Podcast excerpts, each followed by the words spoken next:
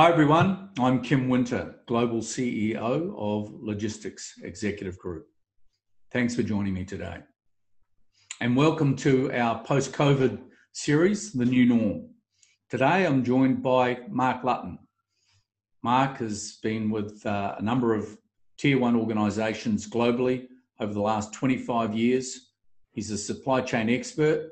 He's been in the Middle East for the last five years and specializes, amongst other things, in lean and is one of the re- region's leading specialists and subject matter experts in operational excellence. So today, I want to really look to cover off on three points. One, what are the elements of operational excellence? Lean principles, Kaizen, and voice of customers, and what leaders in business should be thinking about when implementing operational excellence. So, with that lead in, Mark, welcome. Thanks for joining us. Kim, thank you for that nice introduction. Um, it's a pleasure to be here today and talk with you and um, share, giving me the opportunity to share my knowledge around business improvement, uh, how we can support everyone out there who's looking for answers, especially concerning their business during these, what we say, really tough times. Um, hopefully, I can share with you some views that give some comfort, maybe some inspiration, um, put some ideas out there that will help the leaders or business uh, owners refocus and make some changes moving forward. Well, thanks, Mark. I mean, there's a lot of noise out there, and I know there's, a lot of podcasts and webinars going on, and people's time is valuable. So, so let's jump right into it. Um, why don't you tell us about some of the things that you think business leaders really need to be thinking about in the context of operational excellence? Um, well, first, I think we have to think about where we are today in terms of the world. Uh, almost overnight, I think the game has changed for leaders, business. Pre pandemic, we seem to be a relatively stable world. Many factors were known. Growth was fairly predictable.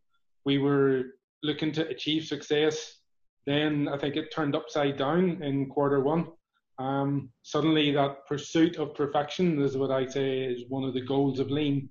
Um, it got thrown out the window uh, with the bath and the baby water, so to speak. Um, suddenly, perfectionism is a bit of a liability. Uh, Irish people are actually scared. We don't know, it's a bit unknown what's happening at the moment. Uh, I was listening to that Dr. Michael Ryan, the person you've seen on all your news channels. He's that representative of the World Health Organization. Um, and what he says about managing a crisis, he says, if you need to be right before you move, you're going to lose. Speed trumps perfection. Perfection is the enemy of good when it comes to emergency management. So he's saying speed is rel- relative at the moment. And I think in the middle of this crisis, where many leaders don't know what the situation is for their countries, businesses. There's uncertainty. I think people are having to adjust their strategies, supply chains. They're ripping up the rule book and they're making having to make things up as they go. Unfortunately, that leadership takes mental agility and not everybody has it. It's a challenge. Our minds are not always built for that agility. So it's really important to have a framework that allows your you and your organization still to operate. And that's where operational excellence can come in and give that support for your business and to your employees. Okay. Well, thanks for setting the scene, Mark. Um, I mean, it's really good. What let's let's have a have a look at just exactly what operational excellence is. It's terminology that's often thrown around. Bit of a definition from you, and and how is it applied to business? Well, what I, I will give a quick introduction now, um, but I hope to over the next uh, few minutes or with my time with you, be able to give our uh, audience a bit more in-depth uh, knowledge about what operational excellence is. But okay. simply put, it is doing it better, doing it faster, and doing it cheaper. And this is a mantra that I've operated with for a long time uh, myself and within the industries that I work. The better part means better quality of products, services, processes, given a better user experience and better value for your customer. The faster part means faster service, faster responses, faster processing, making it on time uh, and giving a faster delivery, obviously, if the customer prefers. And then we have cheaper, cheaper to operate, cheaper to process, cheaper for customers to purchase. And what we need to do to achieve these three things, we can use operational excellence. And the businesses that have the processes that are effective and efficient, delivering the value, they're the ones that are still going to be around in a few years' time because they're the ones that are making the incremental improvements uh, and still able to operate it in these uh, difficult times. Now, those processes that I talk about, they need to be well designed, they need to be consistent, you need to have the right people who are capable. So again, that all involves training the people, having the processes mapped. And again, I'm going to give a little flavour of that uh, as we go through our conversation today. Okay, thanks, Mark. Well, so you've you've talked about concepts that you know we're all familiar with. You know, faster, delivering faster, delivering better, cheaper. Um, especially when people are getting a lot of, of things delivered to their homes currently, not able to to go out without good reason. Um, but you know, if we talk about business operators out there and, and who may not be familiar with uh, the, these these concepts and, and, their applications to business, drill down a little bit that for on that for us and, and let us know a little bit more about how these issues are applied to business. Well, it's funny you just sprung to my mind there when you said about getting deliveries. Um, I was wanted to explain to you about what is the, the voice of the customer because it's one of the most important things. You need to understand what your customer wants. It's really the very beginning of your, your journey in operational excellence. And then you have to translate that into something called CTQ or critical to quality. Now, the example that springs to mind, as I say, um, and maybe it's on your stomach at the moment, is previously when you were ordering online for a takeout for delivery to your house, your choice of restaurant was dictated if you want Indian, Chinese, Italian, pizza, but you also wanted to know was it going to be hot and was it going to be delivered on time when you or at the time you requested. So you wanted quality, delivery performance, and most likely you still do. However, that was yesterday. Today, people's requirements have suddenly changed. Now, it's people are telling me it's not to catch COVID 19 from their food. The term wasn't even known three, four months ago, and now people are worried about catching it in their takeaways delivered to their door, possibly from the delivery driver, from the packaging. So, no contamination has now gone up to the very, very top uh, and it's probably the most important to you as a customer. Okay, so what you're saying here is part of this whole process is looking things very much from a customer's perspective, yeah? Yeah, you, you need to understand your customer's viewpoint to be able to translate that into the product or service that you're delivering. Uh, and that's what we call the voice or the customer or VOC for short. So VOC needs and expectations they that's that was them expressed in the customer's language. However, you as an owner or a restaurant operator, you then have to translate that into the processes and the critical to quality requirements for your employees to be able to deliver that service or product. So those CTQs dictate the performance level. They need to be measurable and they need to satisfy the needs and expectations of your customer. And it's applicable for all products. So I think it's something that restaurants have very quickly learned in the past few weeks. They've had to suddenly deal with having zero amount or zero contamination of COVID 19, not only in their ingredients, but cross contamination from suppliers during preparation, utensils, employees. So staff had to be retrained. They had to know what processes were critical to the customers it had suddenly changed from delivering a hot meal on time to one that is uh, free of COVID 19. So you can see how hopefully this uh, relates to the voice of the customer and how by having good processes that are mapped and translated into C- CTQs, as I have done for several clients over the years, I have seen a reported double figure increase in customer satisfaction in a very short period of time. So I think it's an important point that our element um, that our audience should be considering in their journey on operational excellence. Well, thanks, Mark. I guess you know you've given us a pretty good entree there about listening to the customer.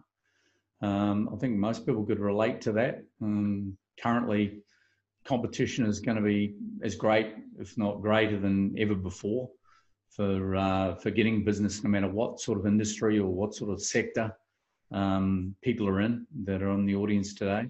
Um, and knowing that this has to be a top priority to business um, and talking about service with quality uh, throughout market and the amount of choice that customers have got, um, I guess continuous improvement is, is going to be a big factor as well.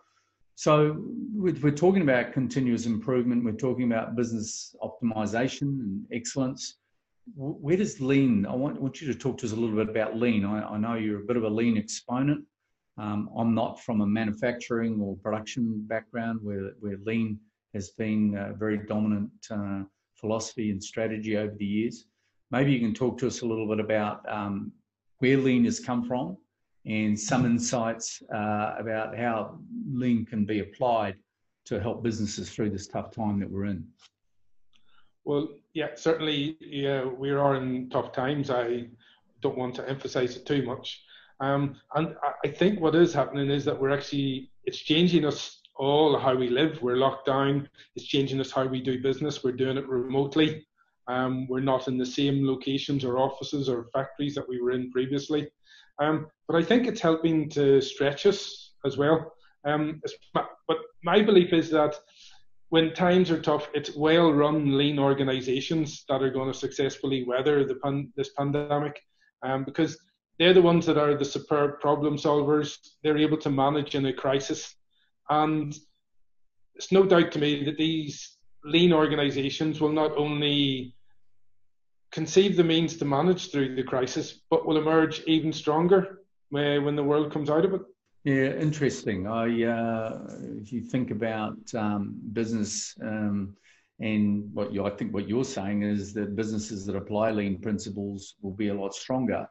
Um, then perhaps it's worth drilling down on that a little bit further. Um, just really, where can the application of lean principles be applied, and how can people get their head, around it and their hands around it? I mean, we we've uh, many of us from the supply chain logistics world um, have uh, know or have experienced, not me personally, but many people have been qualified in, in lean uh, courses.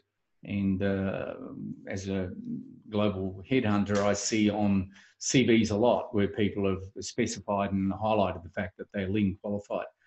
Where exactly can people in the audience really think about applying lean without going to do all the courses? Because nobody necessarily has got time to do that right now. Um, well, I, I, can give you some of the basics, and I always want to share it because lean for me is my passion, and I think everybody should share the benefits of it. Um, you you can do some online courses, um, but it, it, you can read some very basic uh, information on it, and you can still start to implement it uh, now without having a lot of knowledge around it. Um, but what you need to do, you need to understand the or be familiar with the principles. Um, you need to understand the background of it because it's actually a, a culture changing tool when it's done properly. It's not just about removing waste. Um, so, what I'd like to say is that lean is it's a management philosophy. Um, can be called a methodology, but it's applicable to all your daily work. Um, and as I said, it's about eliminating waste. And I talk about within Lean, there's eight wastes. We use the acronym uh, downtime. But it's also about maximizing value to the customers. Um, value is what customers need, but their expectation is they're not wanting to pay anything today for any extras. People today only want to pay for what they get. There's an example that I like to use is imagine that you place an order on Amazon or Noon.com and you see an extra line on your receipt or that says uh, warehouse personnel time spent looking for your item, five hours. Is that something that you would want to pay for?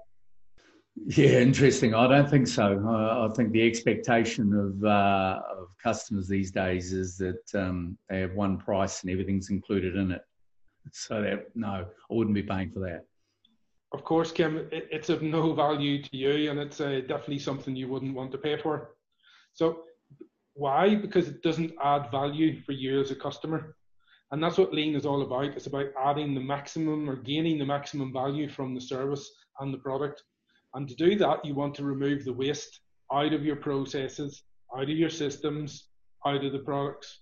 So when we talk about waste, I'm not talking about the rubbish that you throw into the trash bin. What I'm talking about is things like defects, where the component is made wrong and has to be reworked, or you receive it wrongly and you have to return it to the warehouse or to your supplier because it doesn't work. That all costs money, all those repairs. And then you have M uh, for motion, which is motion of people, which is basically the movement of people or machines because this doesn't add any value or product to your service.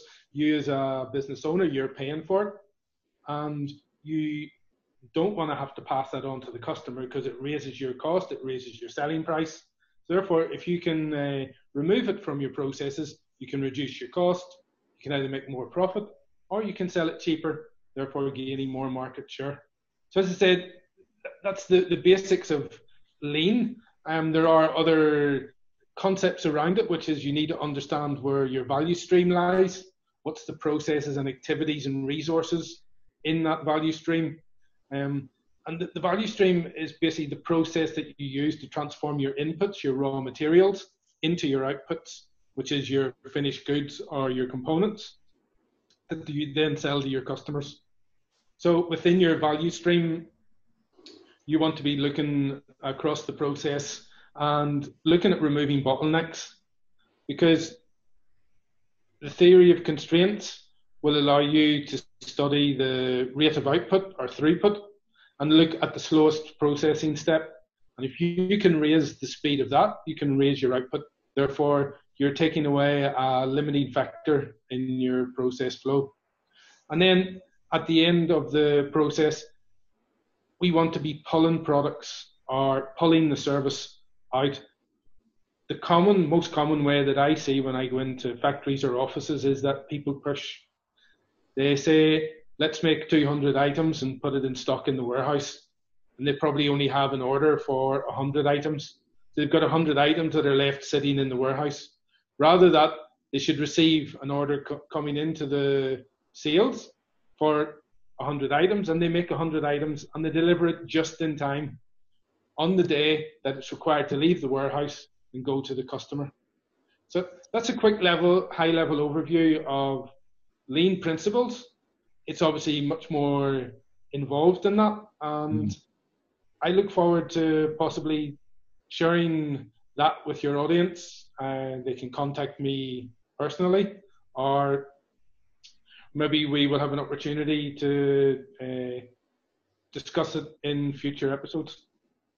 Yeah, thanks, Mark. Yeah, we'll make sure that we, uh, we ensure that uh, the audience can make contact if they want to know more. It's a, it's a big area and a, a big application to, to operational excellence, obviously.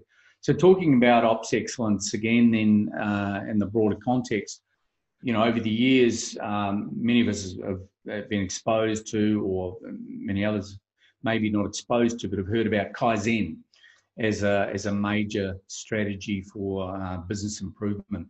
Maybe you can just give us a bit of a snapshot on Kaizen and how that applies to how people can uh, can improve what they're doing currently and uh, make sure that they make the best of their business. Well, Kaizen, obviously, it's not a word that many people may be familiar with. It's a Japanese term. Uh, the reason for that is because the lean got developed by Toyota uh, in Japan. Of course, after they went to America and observed the American automotive production lines, uh, they went back to Japan and they developed the concept themselves. But loosely translated, it means change for the better, or simply put, improvement. And it, and it also links through to continuously. So we want to be continuously looking for improvement. And w- what you sometimes hear about is a Kaizen event, which is a, a lean event or a rapid improvement event, or it can be known as a workout. Now, workout isn't something that uh, I'm going to go down the gym to do. It's something that's going to exercise the brains and flex the muscles of your uh, processes and your operating procedures. So basically, that's a few different names uh, around what Kaizen is actually called. But a Kaizen event, what I'd like to talk about is something that's it's well organized, it's a structured event, it's facilitated by a lean expert or a leader. And the idea of it is that you improve your work area or your process or the entire value stream. It depends how much time you have, because it can be a one day event or it can be a five day event. But what it's designed to do, it's designed to bring about rapid improvement or change to your work area or your process. Now, what I wouldn't say is don't start performing Kaizen events. Don't start running off now and saying, right, we're going to run Kaizen events. Because, first of all, you need to get your priorities right. You need to do some education on what is lean. You need to be ready in order to have a organizational wide approach where everybody's involved from the CEO down to the security guard on the gate. Uh, but we also need to think about our priorities at this time. So we also need to be thinking about the care of our workers. We also need to be keeping our businesses running. So, however, very soon I think the dust is going to settle uh, on where we are in this crisis. We may be working in a new norm. And that's where I think Kaizen and Kaizen events should be on a list of tools that you should be considering. So, Jane, up on it now, learn about it, and be ready to hit the button to go uh, when that dust settles. Well, thanks for that. There's some good advice there, Mark. I, you know, just uh, applying some of these key principles to businesses now, and as you say, keeping businesses afloat is a key priority for, for many organisations. In fact, the majority of organisations, I would say, currently around the world, no matter what environment you're in or what country you're in. So, but obviously, we need to be looking at planning for the future, and I really want to tap you around planning and, and looking forward um, because I know you've got a lot of experience in this. And uh, so, and in future podcasts, uh, I, I, think we'll look to tap in to that knowledge uh, further in specific areas. Speaking of the new norm, um, what do you see in the, is the changes taking place in supply chain and in general occurring um, across the chain over the coming months ahead as we move through towards the end of this year? Kim, coming back to where we are today, I think there's a lot of impact, impacted supply chains around the world that we're having to work within. Um, there's a great realization out there that there's been an out of balance dependence on China for components, raw and processed materials. I think nearly every manufacturing industry has been affected by production issues uh, since the earliest days of the pandemic. Um, and as well, China OEMs have faced challenges of resuming their production capacity. I think they're up to about 80, 90% now, but still not full 100%. Uh, and of course, they don't have the demand uh, on the other side that they require in order to uh, achieve full output. So I think global manufacturers are going to start feeling the impact. I think there's still material shortages in supply networks that are going to weave their way through. I spoke recently with a car part supplier, and he has been able to maintain supply to his customers, although he's, his logistics has been impacted. His uh, air cargo rates go up and down daily. But his major worry is he's afraid that in two, three months' time, he's going to have gaps in his supply chain. He's not going to get those car parts, spare parts coming through to his business. And again, it's an unknown for him. So and then you've got the Japanese government. They've got this two billion incentive fund that they've floated uh, for Japanese companies to relocate uh, their suppliers and manufacturing from Japan, and they've put a time limit on it, two years. Um, so again, I think that's where the ones, the Japanese companies with the lean processes, such as Toyota, will be able to react fastest to this offer. They'll be the ones that will have the new factories and production lines and suppliers set up first.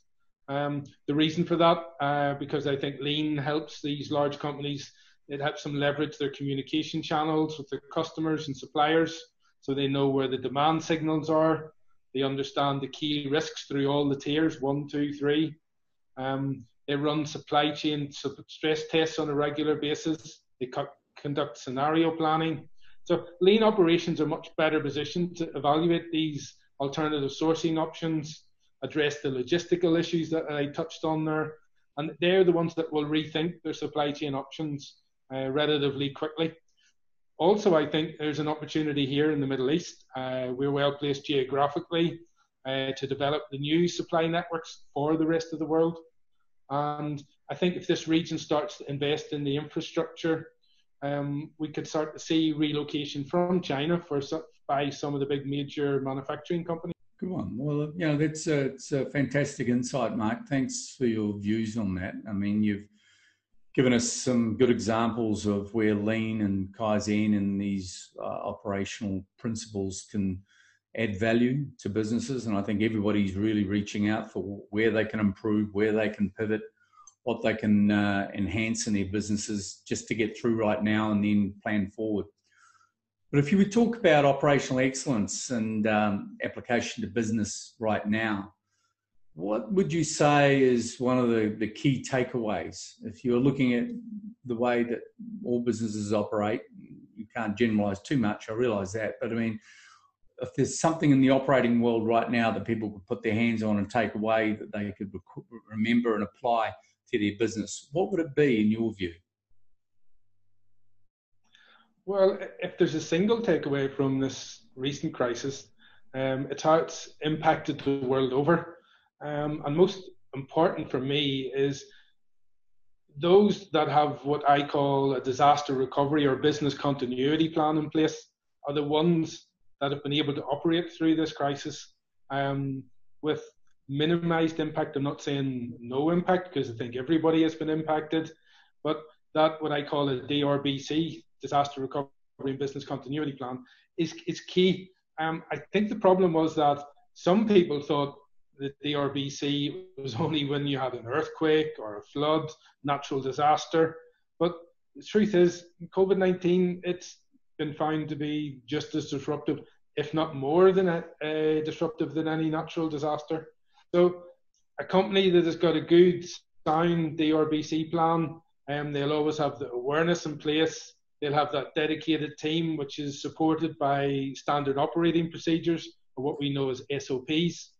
They'll have communication infrastructure, redundant, ready to take up uh, at a moment's notice that allows the uh, business information still to flow, provides access to your corporate or factory information to employees anytime, anywhere. One of the biggest complaints I've heard about is employees trying to access ERP systems with no VPNs. So therefore, they're not able to process orders. Um, so the business businesses basically stopped um, because of IT issues. So the businesses who can, and many do, emerge out of crisis situations positively are those that plan for the worst case scenarios and have their DRBCs updated constantly. They simulate their response strategies. They ask the difficult questions when before the crisis happens, not during and not after. Um, they've identified the key people that are going to lead their firefights. They've established those critical processes and they have the financial solutions ready to implement them in real time. And that's what's important when a crisis occurs. So I think the leaders, you need to go back. You need to look at evolving your organization and need to be ready because we're going to have uncertain times uh, coming again and again. I don't think this is going to be the first time that we're going to have a, a virus or a pandemic that's going to impact us. Um, so it's important have those simple processes. I go back to have them mapped, have the governance in place, and that will mean sure that you're light on your feet. Means you're fast at making decisions. You can meet your customers' needs in the time of crisis and still get good value or get the value you need from your products and services. So, again, this is a component of operational excellence having the right documentation, doing your process analysis, and you will therefore you'll minimize the damage and you'll be able to take the best possible precautions in the event of any future disruptions. So work on your business continuity. And if not done previously, at least start to do it now. Take some action, invest the energy in getting your processes under control. So great, Mark. Thanks for that. Uh, really good points. So you're saying having a disaster recovery plan in place, make sure you deal with waste. If we're going to get better and faster and cheaper, then you've really got to have these principles applied to business to be on the safe side.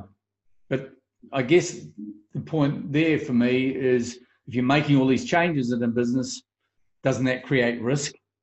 Um, I would have thought making changes at any time creates risk. I mean, have you got any comments about risk in itself? Well, one, if, if we don't take risks, uh, we're not going to improve. And um, one, you say we should always push ourselves. But then there is also the side of uh, what we call risk management. So that that's uh, where you have to manage the risk, um, and that's a key component of again any operational excellence plan. Um, it should be an ongoing process in your organization because on any given day, what can possibly go wrong, as the saying goes, will go wrong. Yeah, I'm sure you've experienced it yourself.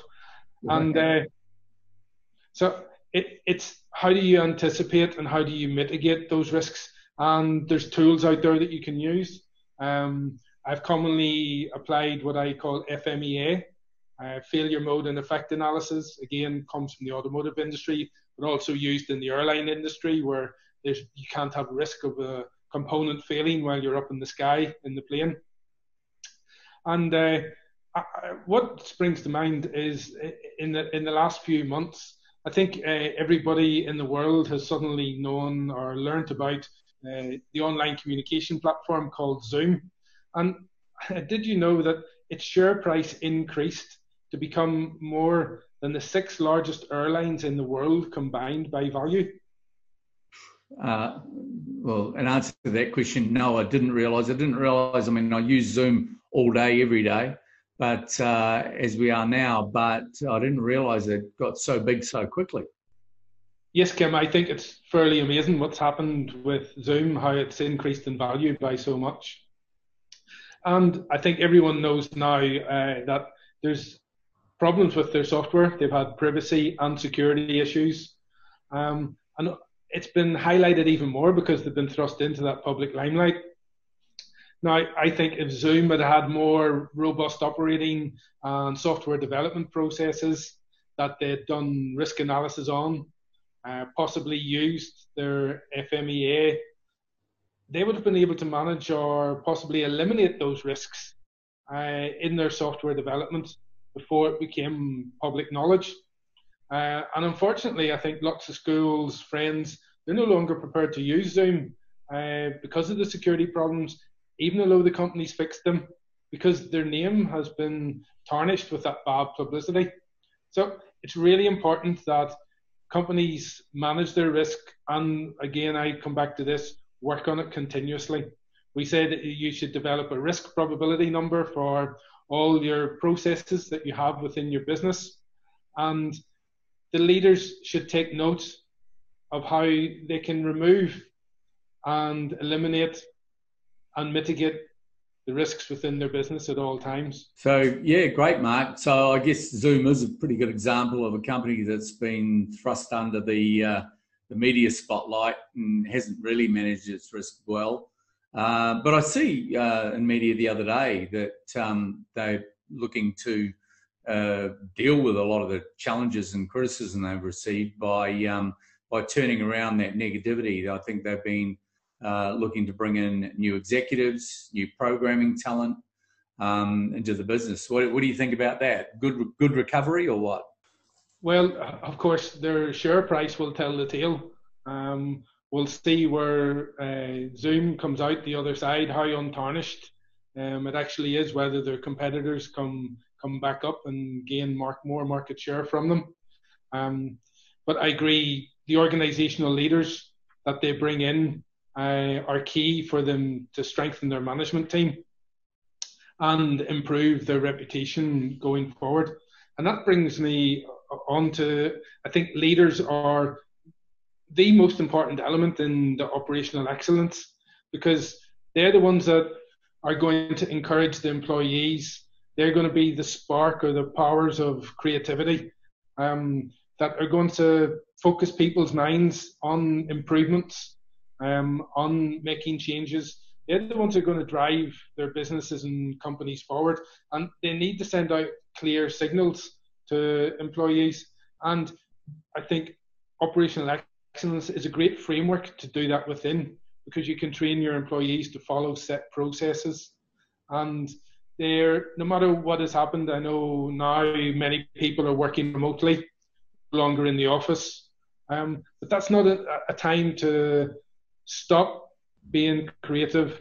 Uh, but you need to empower your teams. You need to be innovative, and you need to have frameworks in place that allow people to work anywhere at any time and uh, make your company successful. Okay, so to wrap up on that piece, then, what are the uh, what do you see as the key points that leaders should really think about delivering a successful operational excellence framework uh, for for the business? Well, I, I, touched on it a little bit earlier. Um, it, it's key to the leader, um, the type of leader they are. But the most important thing is to surround yourself with smart people. one of the most uh, famous people in the world today is Jack Ma, him of the person who started Alibaba. And I watched a speech or talk from him where he talked about he only hires people that are smarter than him. Because he doesn't need to be the smartest man in the room. He just needs to coordinate all the smarter people around him. And that will make him even more successful. So that, that's key to have the smart people around you. And so don't go to what our natural tendencies are uh, in these sorts of times uh, where we tend to hunker down, retreat, possibly hide behind closed doors. Now is not the time for to do that. Now is the time to get that laser-like focus. Um, the leaders they need to have the perspective and inspiration to go out and seek out and surround themselves with those smart people um, ones who have the best interests of the company at heart and the kind of experience that the leaders can expand on. And then after you've found those right people, um, then you need to be clear on what recovery can mean for your business. So if your business has dived uh, in terms of sales, in terms of market share, which I know many have because they haven't been able to operate, um, you need to know or understand exactly what do you intend to recover. Is it back to normal, what you were doing in 2019, whatever that was? That may not be a realistic option today. Um, but the answers to those questions can be found in your recovery vision. You, as a leader, uh, you need to have clarity on this. Um, you need to be able to make rational decisions in this time of crisis uh, going forward. Um, that will contribute confidence and show how you can lead your way and your organization through this. Okay, we've surrounded ourselves with good people. We've got a good recovery plan in place. Um, what other things should uh, should people be thinking about in business? What other things should leaders really be reflecting on? Well, I come back to what we're talking about today it's your operational excellence plan. You need to evaluate your current one if you have it. If you don't have one, start to think about putting it in place. Um, but what you need to be doing, you need to be willing to walk away or change uh, from what you currently have and possibly start again. It's ripping it up and have a blank page. Um, because, as we say, the new norm, uh, we don't exactly know what it is or what it's going to be. So two of the most important questions you must ask is what must we stop doing so that we can focus uh, on the right things? And then what must we start doing uh, to be able to continue um, to be able to have, uh, have a recovery, um, to be able to answer the questions easier and find out what's necessary uh, in the new norm. Yeah, I guess, you know, from what you're saying there, a lot of people get a bit uncomfortable about stopping. They're so used to doing what they do. Making that decision to stop what they're doing can be quite uncomfortable for them. But from what you're saying, that's something we should all evaluate because there's maybe things that we're doing that just aren't suitable for right now and we need to change. So, uh, what sort of, if people are going to be stopping to do things and change things, what sort of time frames should they be looking at? Well, as I say, the reason for stopping is to create that focus. Operational excellence gives us that framework and the tools to apply. Um, because what we don't want to be doing is doing a lot of things badly or much worse. We want to be doing two or three things really well. And we we want to be thinking short term at the minute. Now is not the time for long term planning um, now is more a time for scenario based planning, a triaged approach to strategic planning. You should be focusing on shorter planning bursts, possibly contemplate three to six months versus three to five years. Because in six months' time, we could be looking at another crisis and you could be ripping your plan up again. You should have a revolving three to six month plan going on. Uh, and then finally, what I think you need to look at, you need to align your organization to the plan that you possibly have in your head and you need to put down on paper. Because once your recovery plan is developed, um, it's important to evaluate your organization through the lens of that plan.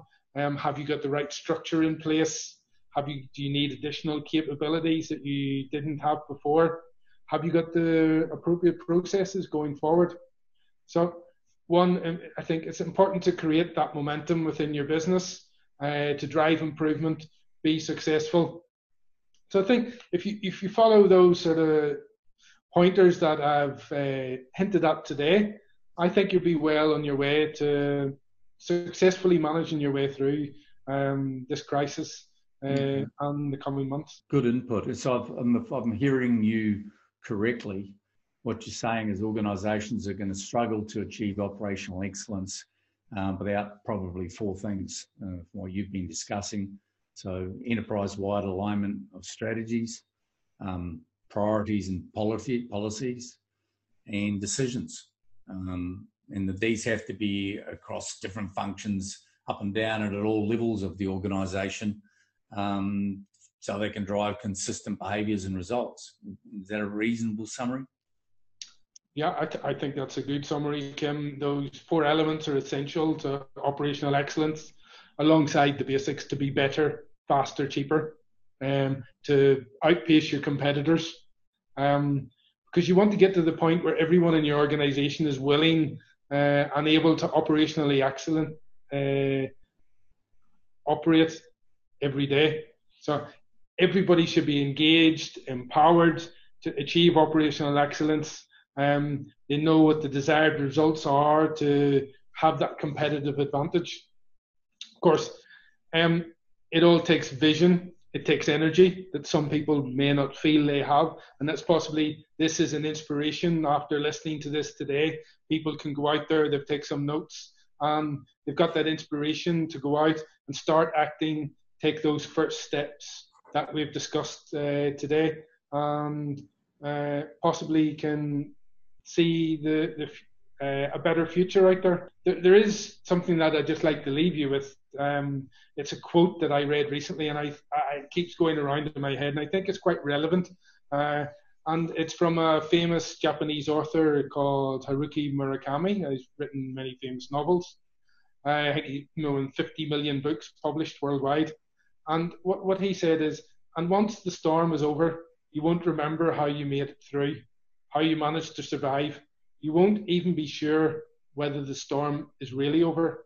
But one thing is certain when you come out of the storm, you won't be the same person or business who walked in. That's, that's what this storm was all about. Very reflective words, some, some good things to think about there, I guess. And I suppose uh, to really to, to leave it on that mark, I mean, you know, you've given us some, some great insights. I really do appreciate um, what you shared with us today. I mean, wrapping up, really making yourself available and uh, giving us some some things to think about that may be you know, useful to to throw around in our minds at this time. So I hope the storm does blow over real soon. Yeah, I do too. I, I hope uh, sooner rather than later. But yeah, thank you, Kim, for giving me the opportunity to discuss with you my uh, experiences and knowledge today. And hopefully, I've got an opportunity to share more knowledge uh, with your audience in the future. Great. Thanks again, Mark. Okay, so for those of you who would like to know more about the subject matter that Mark's been talking about today, um, there will be a link to so you can reach out to him. I'm sure he'll be able to happy to talk to you. Um, no issues there. Everybody, really appreciate your time today. Thanks for coming on and joining us. Um, your time is valuable. We realise that, and hopefully, we've been able to share some insights with you. We'll have a whole range of podcasts coming up in the next few weeks. Make sure you keep an eye out for us on social media, on LinkedIn, and other platforms. Really look forward to spending some time with you, sharing information. And in the meantime, please stay safe, keep a distance, and we'll look forward to seeing you again soon. Thanks.